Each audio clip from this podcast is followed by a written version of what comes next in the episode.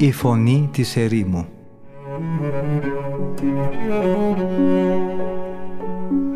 Συνομιλίες με τους Αγίους Πατέρες της ερήμου Την εκπομπή παρουσιάζει ο πρωτοπρεσβύτερος Ματθαίος Χάλαρης.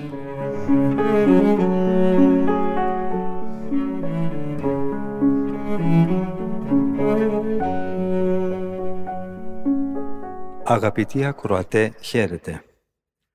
Από το φιλόξενο και φιλόθεο διαδικτυακό ραδιοφωνικό σταθμό της Πεμπτουσίας ακούτε την εκπομπή «Η Φωνή της Ερήμου» που επιμελείται και παρουσιάζει ο πρωτοπρεσβύτερος Ματθαίος Χάλαρης. Στη σημερινή μας εκπομπή θα αναφερθούμε στη συνομιλία που είχε ο Αβάς Κασιανός με τον Αβά Παφνούτιο. Ο Αβάς Παφνούτιος μιλάει για τα τρία είδη της κλίσεως και τα τρία είδη της αποταγής. Λέει χαρακτηριστικά. Υπάρχουν τρεις κατηγορίες κλίσεων. Επίσης υπάρχουν τρεις αποταγές, που και οι τρεις είναι απαραίτητες για τον πιστό, είτε λαϊκό, είτε κυρίως μοναχό, όποιο κι αν είναι το είδος της προσωπικής του κλίσης. Υπάρχουν λοιπόν τρία είδη κλίσεων. Εδώ όμως θα πρέπει να σταθούμε και να εξετάσουμε σε βάθος τα πράγματα. Αν έχουμε κληθεί στη ζωή της αφιέρωσης με ένα ξεκάθαρο θεϊκό πρόσταγμα, τότε αυτή η προσωπική και άμεση κλίση μας μπορεί να μας βεβαιώσει για τη σπουδαιότητα και για την τιμή που μας έχει γίνει από τον Θεό. Το πρώτο λοιπόν πράγμα που θα πρέπει να κάνουμε είναι να διευθετήσουμε με τέτοιο τρόπο τη ζωή μας, ώστε αυτή να συμβαδίζει με τη σπουδαιότητα της κλίσης μας. Γιατί η αποταγή που έχει υψηλούς στόχους δεν θα εξυπηρετούσε σε τίποτα αν αυτή δεν θα κατέληγε στην επιτυχή εκπλήρωση του αρχικού σκοπού που στόχευσε. Όταν αντίθετα αντιληφθούμε ότι ο Θεός μας τράβηξε από τον κόσμο της αμαρτίας με ένα κάλεσμα λιγότερο ευδιάκριτο, τότε δεν θα πρέπει να αναπαυόμαστε στη σπουδαιότητα της κατά Θεόν κλίσεώς μας, αλλά θα πρέπει πολύ περισσότερο μάλιστα να φροντίζουμε, να αυξήσουμε το ζήλο μας, ώστε αυτή η κατάληξή μας να είναι καλύτερη από το ξεκίνημά μας.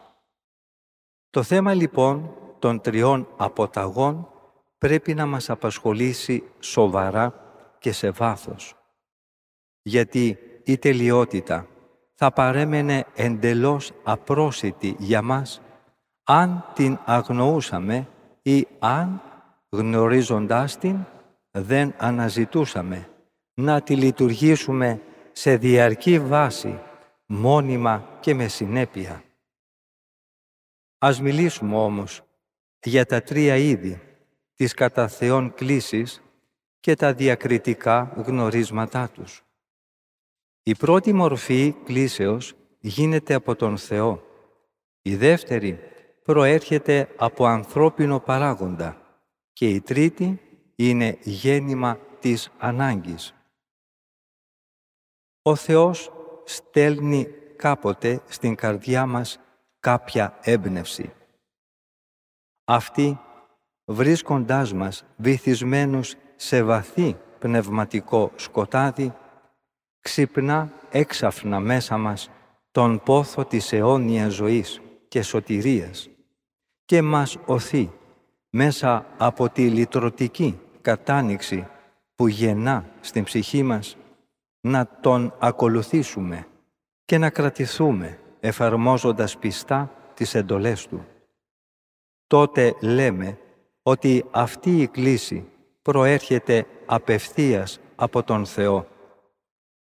Διαβάζουμε στην Αγία Γραφή ότι ο Αβραάμ κλήθηκε από τη Θεία Φωνή να εγκαταλείψει τη γενέτειρά του, τους προσφυλείς συγγενικούς και οικογενειακούς δεσμούς, καθώς και το σπίτι των προγόνων του. Φύγε από τη χώρα σου, από τους συγγενείς σου και από το πατρικό σου σπίτι, αναφέρει το πρώτο χωρίο του δωδεκάτου κεφαλαίου της γενέσεως. Παρόμοια ήταν και η κλίση του Μεγάλου Αντωνίου. Η αφορμή για τη μεταστροφή του προήλθε από τον ίδιο τον Θεό. Μπήκε μια μέρα ο Άγιος Αντώνιος σε μία εκκλησία και άκουσε την ώρα της ανάγνωσης του Ευαγγελίου τον Κύριο να λέει «Όποιος δεν μισεί τον πατέρα του και τη μητέρα του και τη γυναίκα και τα παιδιά, ακόμα και την ίδια τη ζωή του, δεν μπορεί να είναι μαθητής μου». Σε άλλο σημείο επίσης έλεγε «Αν θέλεις να γίνεις τέλειος, πήγαινε και πούλησε όσα έχεις και δώσε τα χρήματα στους φτωχούς και θα έχεις θησαυρό στους ουρανούς και έλα να με ακολουθήσεις. Ο Άγιος Αντώνιος θεώρησε ότι η κλίση αυτή απευθυνόταν προσωπικά σε Αυτόν τον ίδιο. Τότε του καρφώθηκαν σαν βέλος στο κέντρο της καρδιάς του αυτά τα λόγια. Τα έβαλε στα κατάβαθά του και αμέσως εγκατέλειψε τα πάντα και ακολούθησε τον Χριστό. Και αυτό έγινε χωρίς να μεσολαβήσει ανθρώπινη εντολή ή διδασκαλία.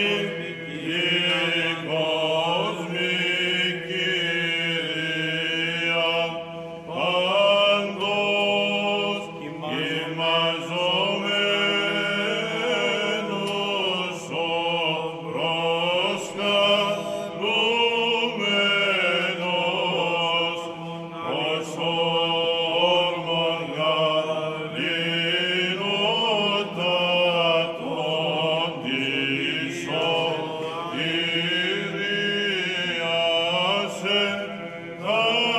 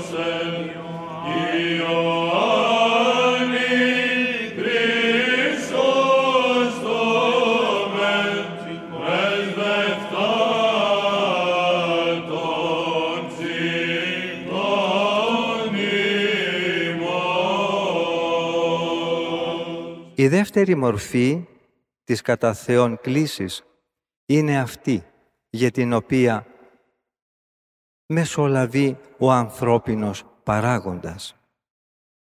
Εμπνέουν δηλαδή τον άνθρωπο τα παραδείγματα ή οι διδαχές Αγίων προσώπων και ανάβουν μέσα του τη φλόγα της σωτηρίας.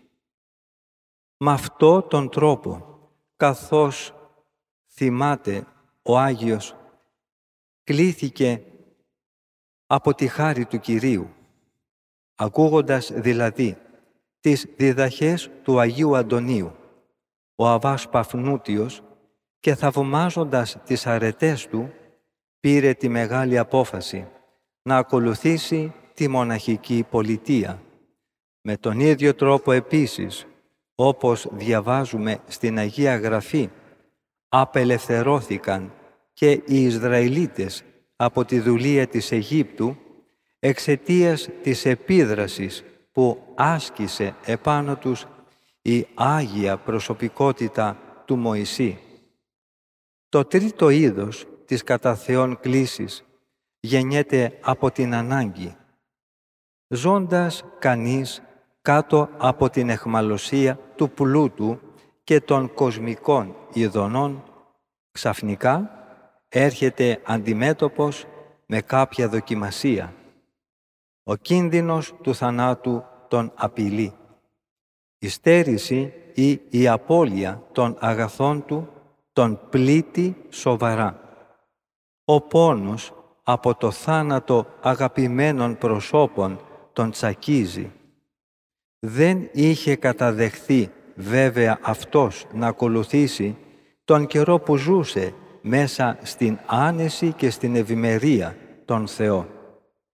Τώρα ο πόνος τον εξαναγκάζει παρά τη θέλησή του να ρηχθεί στην αγκαλιά του. Παραδείγματα αυτής της κλίσης βρίσκουμε συχνά στην Αγία Γραφή. Οι Ισραηλίτες όταν τιμωρήθηκαν και βρέθηκαν παραδομένοι στους εχθρούς τους για τις αμαρτίες τους κάτω από την υπερβολική και ομή τυραννία που τους συνέθλιβε, στράφηκαν και έκραξαν προς τον Θεό. Και ο Κύριος τους έστειλε ελευθερωτή τον Εούδ, γιο του Γυρά, από τη φυλή Βενιαμίν. Ο Εούδ ήταν αριστερόχειρας, όπως αναφέρει το βιβλίο των Κριτών στο τρίτο κεφάλαιο στίχος 15 και αλλού λέει «Επικαλέστηκαν τον Κύριο και Αυτός τους έστειλε τον Οθνιήλ, γιο του Κενεζίτη, νεότερου αδελφού του Χάλευ, για να τους ελευθερώσει. Στους ψαλμούς επίσης βρίσκουμε αναφορές σε αντίστοιχες περιπτώσεις. Όταν τους εξολόθρευε, τότε τον ζητούσαν, μετανοούσαν και επέστρεφαν σε Αυτόν και θυμούνταν ότι ο Θεός είναι βοηθός τους και ο Θεός ο ύψιστος ελευθερωτής του. Ψαλμός 77, στίχοι 34 και 35. Ή, επίσης, και μέσα στις θλίψεις τους στον Κύριο κράβγασαν και Αυτός τους λύτρωσε από όλες τις ανάγκες. Ψαλμός 106, στίχος 19. Από αυτές τις κλήσεις τις τρεις, οι δύο πρώτες φαίνεται ότι μπορούν να θεωρηθούν ότι έχουν και κάποια πιο ευγενή προέλευση.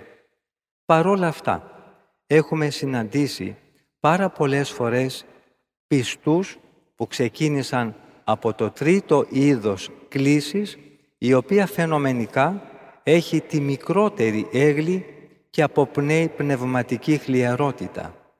Αυτοί οι πιστοί όμως αποδείχθηκαν τέλειοι στη ζωή τους και πολύ ένθερμοι. Αυτοί, είτε λαϊκοί, είτε μοναχοί, έγιναν τελικά όμοιοι σε όλα με εκείνους που αφιερώθηκαν στον Θεό και που προσήλθαν στην πνευματική ζωή από την πιο λαμπρή πόρτα. Και αυτό γιατί διατήρησαν αυτόν το ζήλο τους αμύωτο σε όλη τη μετέπειτα ζωή τους. Αντίθετα, πολλοί άλλοι που ευνοήθηκαν με μια άμεση κλίση ξέπεσαν μετά, επειδή έζησαν με χλιερότητα και είχαν τέλος οδυνηρό. Όσοι λοιπόν έχουν μεταστραφεί και έχουν συρθεί από την ανάγκη μάλλον παρά από τη δική τους πρόθεση, γιατί βλέπουμε ότι ο ίδιος ο Πανάγαθος Κύριος τους εξασφαλίζει τις ίδιες προϋποθέσεις και τις ίδιες ευκαιρίες για μετάνοια, δεν έχασαν τίποτα. Οι άλλοι όμως δεν κέρδισαν τίποτα από την ανώτερη μορφή κλήσης που δέχτηκαν γιατί δεν φρόντισαν στη συνέχεια να είναι συνεπείς με αυτή την κλίση.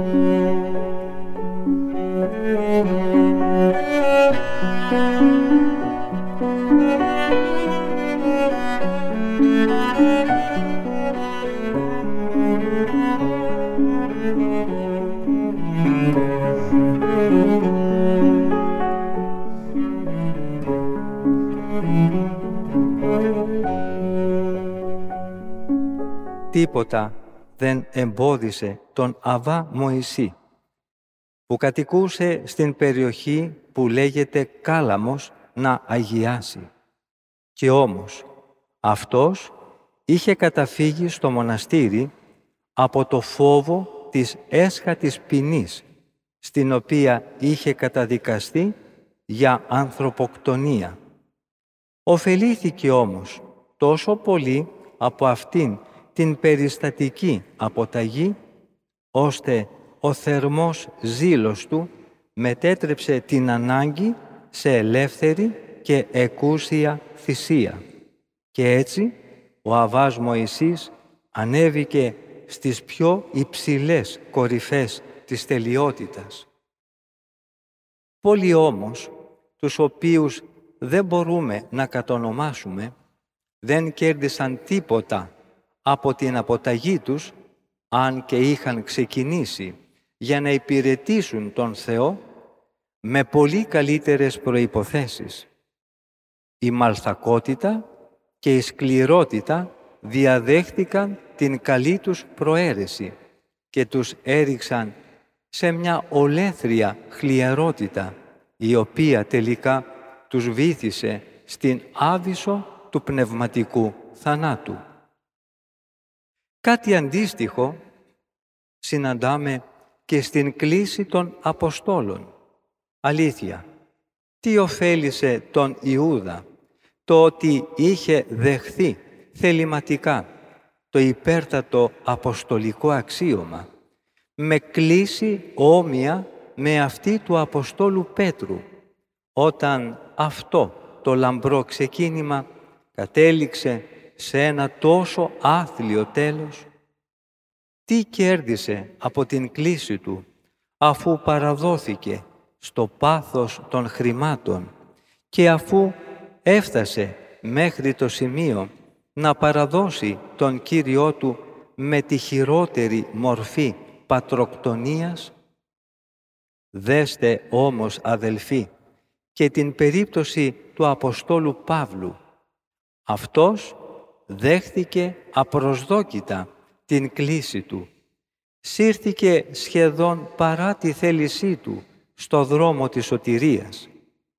Σε τι όμως υστερεί η κλίση του αφού στο εξής ακολούθησε τον Κύριο με τόση ζέση και με τέτοιο ζήλο, σε τι μειονεκτεί ο Απόστολος των Εθνών, αφού ανταποκρίθηκε στον πρώτο εξαναγκασμό με ελεύθερο και ολοκληρωτικό δόσιμο του εαυτού του, αφού δοξάστηκε με περίτρανες αρετές και αφού η ζωή του είχε αξιοθαύμαστο τέλος, όλα λοιπόν εξαρτώνται από την κατάληξη που θα έχουν.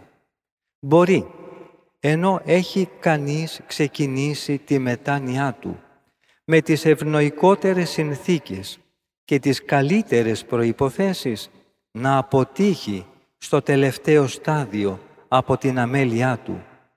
Αλλά είναι εξίσου δυνατόν να οδηγηθεί κανείς στην πνευματική ζωή ή τον μοναχικό βίο από κάποια ανάγκη και αργότερα να ανυψωθεί με το φόβο του Θεού και τον επιμελημένο ζήλο Του και να φτάσει στην τελειότητα. Τώρα ας αναφερθούμε και στις αποταγές. Η παράδοση των πατέρων της Εκκλησίας συμφωνεί απόλυτα με την Αγία Γραφή και μας λέει ότι έχουμε τριών ειδών αποταγές. Θα δούμε λοιπόν στη συνέχεια πώς μπορεί κανείς να λειτουργήσει την καθεμιά από αυτές. Το πρώτο είδος αποταγής είναι αυτή που αναφέρεται σε ό,τι έχει σχέση με το σώμα. Αυτή η αποταγή προϋποθέτει την περιφρόνηση όλων των υλικών αγαθών και του επίγειου πλούτου. Με τη δεύτερη αποταγή απαρνούμαστε την πρώτερη ζωή μας, τα σαρκικά και τα ψυχικά πάθη μας. Η τρίτη αποταγή συνίσταται στο να αποσύρουμε το νου μας από τα παρόντα και από όλα τα ορατά πράγματα για να θεωρούμε μόνο τα αόρατα και να επιθυμούμε μόνο τα μέλλοντα. Το ότι πρέπει να λειτουργήσουμε και τις τρεις μορφές της αποταγής το βλέπουμε στην εντολή που ο Κύριος έδωσε στον Αβραάμ όταν του είπε «Φύγε από τον τόπο σου, απομακρύνσου από τους συγγενείς σου και από το πατρικό σου σπίτι.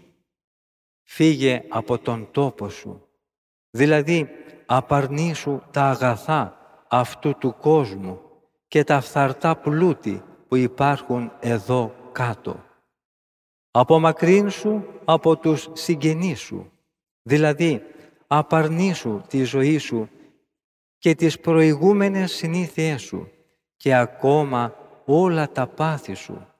Απαρνήσου δηλαδή κάθε τι που είναι στενά δεμένο μαζί σου από τη γέννησή σου και που έχει συνάψει μαζί σου ένα είδος συγγενικής σχέσης και επιπλέον απαρνήσου και τη φυσική συγγένεια που πολλές φορές εχμαλωτίζει πνευματικά τον άνθρωπο. Άφησε κάθε τι που είσαι τόσο δεμένος μαζί του, σε σημείο που να έχει καταλήξει να μοιάζει με τους πραγματικούς συγγενείς σου. Απομακρύνσου και από το πατρικό σου σπίτι, δηλαδή διώξε από τα μάτια σου κάθε ανάμνηση του παρόντος κόσμου.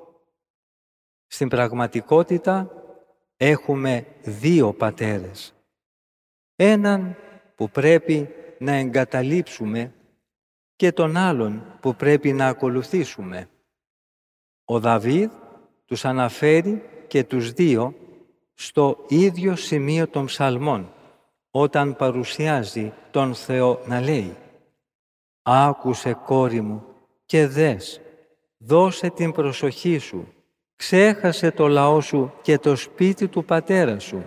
44ος ψαλμός στίχος 11. Ασφαλώς το πρόσωπο που απευθύνεται στην κόρη ψυχή και λέει «Άκουσε, κόρη μου, είναι πατέρας». Είναι ο Θεός πατέρας.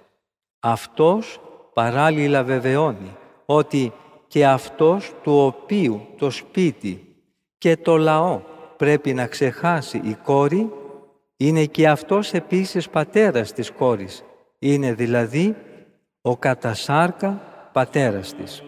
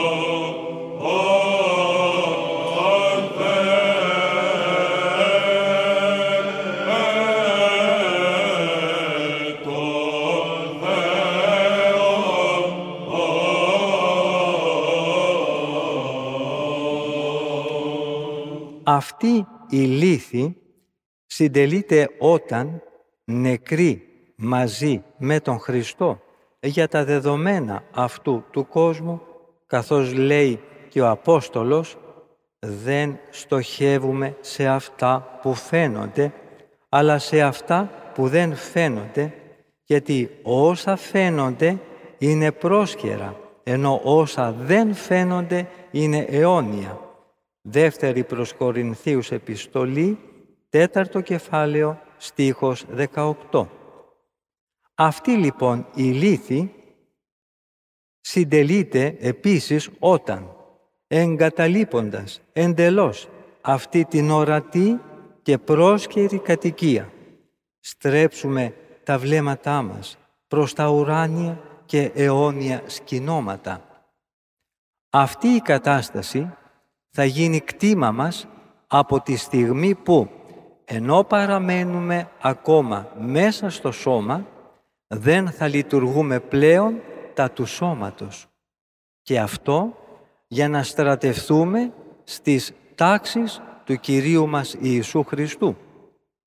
Όταν επίσης θα μπορούμε να επαναλάβουμε με κάθε συνέπεια εκείνο που λέει ο Απόστολος Παύλος «Η πατρίδα η δική μας είναι στους ουρανούς» προς Φιλιππισίους, τρίτο κεφάλαιο, στίχος 20. Σε αυτές τις τρεις αποταγές αντιστοιχούν ακριβώς τα τρία βιβλία του Σολομώντα.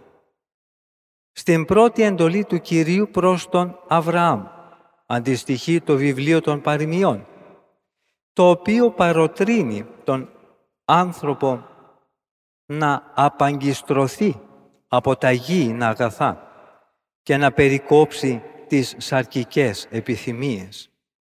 Στη δεύτερη εντολή αντιστοιχεί το βιβλίο του Εκκλησιαστή, το οποίο διακηρύσει ότι κάθε τι εγκόσμιο είναι ματαιότητα.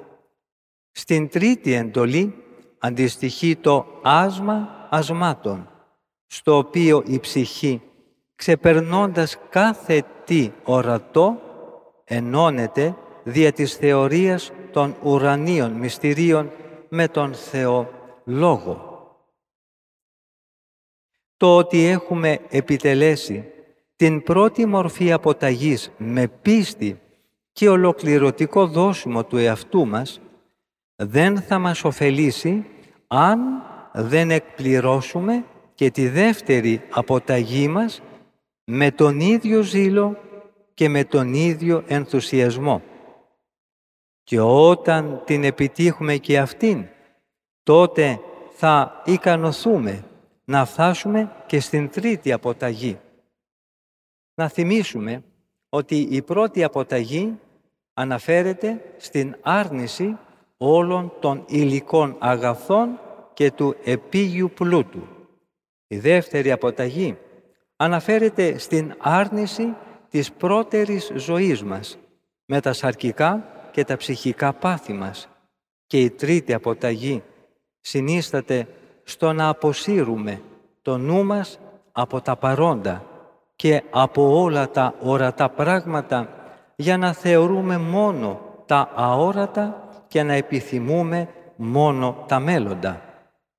Και τότε θα εγκαταλείψουμε το σπίτι του πρώτου πατέρα μας, του παλαιού ανθρώπου που όλοι κουβαλάμε μέσα μας του οποίου είμαστε, όπως λέγει ο Απόστολος Παύλος στην προς επιστολή, δεύτερο κεφάλαιο, στίχος 3, είμαστε εκφύσεως παιδιά οργής όπως και οι υπόλοιποι.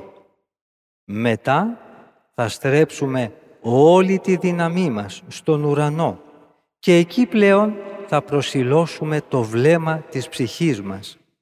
Για τον Πατέρα του παλαιού ανθρώπου μιλάει η Αγία Γραφή με το στόμα του προφήτη Ιεζεκιήλ όταν εκείνος απευθύνεται στην Ιερουσαλήμ που είχε περιφρονήσει τον Θεό, τον πραγματικό της πατέρα και της λέει «Ο πατέρας σου ήταν αμοραίος και η μητέρα σου χεταία». Το ίδιο είπε και ο Κύριος Ο πατέρας που έχετε εσείς είναι ο διάβολος και όσα επιθυμεί ο πατέρας σας, αυτά θέλετε να κάνετε. Αφού λοιπόν εγκαταλείψουμε τον γήινο πατέρα μας, δηλαδή τον παλαιό κακό εαυτό μας, και αφού μεταναστεύσουμε πλέον από τις ορατές αλήθειες στις αόρατες, θα μπορούμε τότε να πούμε μαζί με τον Απόστολο «Ξέρουμε πως αν η επίγεια σκηνή που κατοικούμε, δηλαδή το σώμα μας, διαλυθεί, έχουμε στους ουρανούς κατοικία αιώνια, οικοδομημένη από τον Θεό και όχι από ανθρώπινα χέρια. Θα πούμε επίσης εκείνο που αναφέραμε λίγο πριν. Εμείς, κατά τον Απόστολο Παύλο, είμαστε πολίτες του ουρανού, από όπου και περιμένουμε να έλθει ο σωτήρας μας, ο Ιησούς Χριστός. Αυτός θα μεταμορφώσει το φθαρτό μας σώμα και θα το κάνει όμοιο με το δικό του ένδοξο σώμα. Ή θα πούμε τα λόγια του προφήτη Δαβίδ «Προσωρινός πάνω στη γη είμαι εγώ, διότι είμαι ένας ξένος, σαν όλους τους προγόνους μου». Τότε θα είμαστε σαν αυτούς για τους οποίους μιλάει στο Ευαγγέλιο ο Κύριος, καθώς απευθύνεται προς τον Πατέρα Του και Του λέει «Δεν προέρχονται από τον πονηρό κόσμο, όπως και εγώ δεν προέρχομαι από αυτό τον κόσμο. Και όπως επίσης εκείνος έλεγε στους Αποστόλους του «Αν ανήκετε στον κόσμο, ο κόσμος θα σας αγαπούσε σαν κάτι δικό του. Επειδή όμως δεν ανήκετε στον κόσμο, αφού εγώ σας διάλεξα και σας ξεχώρισα από τον κόσμο, γι' αυτό σας μισεί ο κόσμος. Απόδειξη ότι έχουμε πράγματι επιτύχει την τελειότητα αυτής της τρίτης αποταγής είναι τα εξής σημεία. Στην ψυχή μας δεν υπάρχει πια κανένα ίχνος από αυτή την παχυλότητα της ψυχικής και σαρκικής ζωής, από την οποία είχε πριν αυτή τόσο πολύ βαρυνθεί. Αλλά ένα σοφό χέρι την έχει πλέον εκλεπτύνει και έχει εξαφανίσει από πάνω της όλα τα γήινα συναισθήματα και τις στρεβλές διαθέσεις. Η διαρκής μελέτη και η θεωρία των θεϊκών πραγμάτων την έχουν πλέον εισαγάγει στον αόρατο κόσμο. Έτσι, παραδομένη σε ουράνιες πνευματικές καταστάσεις, δεν έχει πια συνείδηση τους σαρκικού της ενδύματος, ούτε του χώρου στον οποίο αυτή βρίσκεται. Αρπαγές και διαβάσεις εξαίσιες. Η ακοή δεν ανταποκρίνεται στα ακουστικά καλέσματα του περιβάλλοντος και στους διάφορους ήχους. Οι άνθρωποι περνούν από εμπρός και η όραση δεν συλλαμβάνει τις οπτικές προκλήσεις. Δίπλα μας, απέναντί μας, ορθώνονται διάφορα ογκώδη αντικείμενα και πολλές φορές και ολόκληρα βουνά και τα σαρκικά μας μάτια καθόλου δεν τα αντιλαμβάνονται. Την αλήθεια και την αξία αυτών των λόγων θα κατανοήσει μόνο εκείνος που τα έχει αυτά ζήσει και του οποίου ο Κύριος έχει απομακρύνει από τους οφθαλμούς της καρδιάς του όλα τα παρόντα πράγματα. Ένας τέτοιος άνθρωπος όχι μόνο τα θεωρεί όλα αυτά πρόσχερα, αλλά τα βλέπει σαν καπνό και σαν σκόνη που διαλύονται και χάνονται στον αέρα. Αυτά που είπαμε θα τα εκτιμήσει μόνο εκείνος που έχει βιώματα ίδια με εκείνα του μεγάλου Ενόχ. Ο Ενόχ, όταν ένιωσε την έλξη της θείας Αγάπης, εγκατέλειψε όλα τα ανθρώπινα και τη ματαιότητα αυτού του κόσμου. Μόνο που για τον Ενόχ η αρπαγή ήταν και σωματική, καθώς μας λέγει η Αγία Γραφή. Έζησε, λέει, θεάρεστα ο Ενόχ και χάθηκε από προσώπου της γης, γιατί τον παρέλαβε ο Θεός. Και ο Απόστολος λέει επίσης, επειδή πίστευε ο Ενόχ στον Θεό, μεταφέρθηκε στον ουρανό και δεν γνώρισε θάνατο. Εννοεί αυτό τον θάνατο για τον οποίο ο Κύριος λέει στο Ευαγγέλιο «Όποιος ζει και πιστεύει σε εμένα δεν θα πεθάνει ποτέ». Ας σπεύσουμε λοιπόν, αν διψάμε, να φτάσουμε στην αληθινή τελειότητα. Ας πετάξουμε από την καρδιά μας, αδελφοί, όπως εγκαταλείψαμε τα σωματικά αγαθά και την επιθυμία για τα πλούτη και για τις ειδονές αυτού του κόσμου και να μην επιστρέψουμε ποτέ πίσω σε αυτό που εγκαταλείψαμε, όπως το έπαθαν τα παλαιά χρόνια οι Εβραίοι. Ο Μωυσής τους είχε βγάλει από την Αίγυπτο. Αυτοί όμως ξαναγύρισαν εκεί, όχι βέβαια σωματικά, αλλά μέσα στην καρδιά τους. Έβγαλαν από μέσα τους τον Θεό, ο οποίος τους είχε απελευθερώσει και είχε κάνει για αυτούς πρωτάκουστα θαύματα και λάτρευσαν τα Αιγυπτιακά είδωλα, τα οποία ο Μωυσής είχε περιφρονήσει. Η Αγία Γραφή λέει χαρακτηριστικά «Η καρδιά τους στράφηκε πίσω στην Αίγυπτο και είπαν στον Ααρών «Φτιάξε μας θεούς που να προπορεύονται στο δρόμο μας». Αν κάνουμε και εμείς το ίδιο, θα πέσουμε στην ίδια καταδίκη που χτύπησε τους Εβραίους στην έρημο, που ενώ είχαν ήδη δοκιμάσει το μάνα από τον ουρανό, τόλμησαν να επιθυμήσουν τις δυσόδεις και μοιαρές τροφές των αμαρτιών και της φαύλης ζωής. Αν έτσι συμπεριφερθούμε και εμείς, θα επαναλάβουμε κατά τον ίδιο τρόπο αυτά που είπαν τότε και εκείνοι. Καλύτερα ήμασταν στην Αίγυπτο που τρώγαμε δωρεάν τα αγκούρια, τα πεπόνια, τα κρεμμύδια και τα σκόρδα. Πρέπει να μελετούμε και να συνοτιζόμαστε από αυτά που συνέβησαν τότε στον Ιουδαϊκό λαό. Γιατί τώρα είμαστε και εμείς καθημερινά αυτόπτες μάρτυρες του ίδιου αυτού φαινομένου.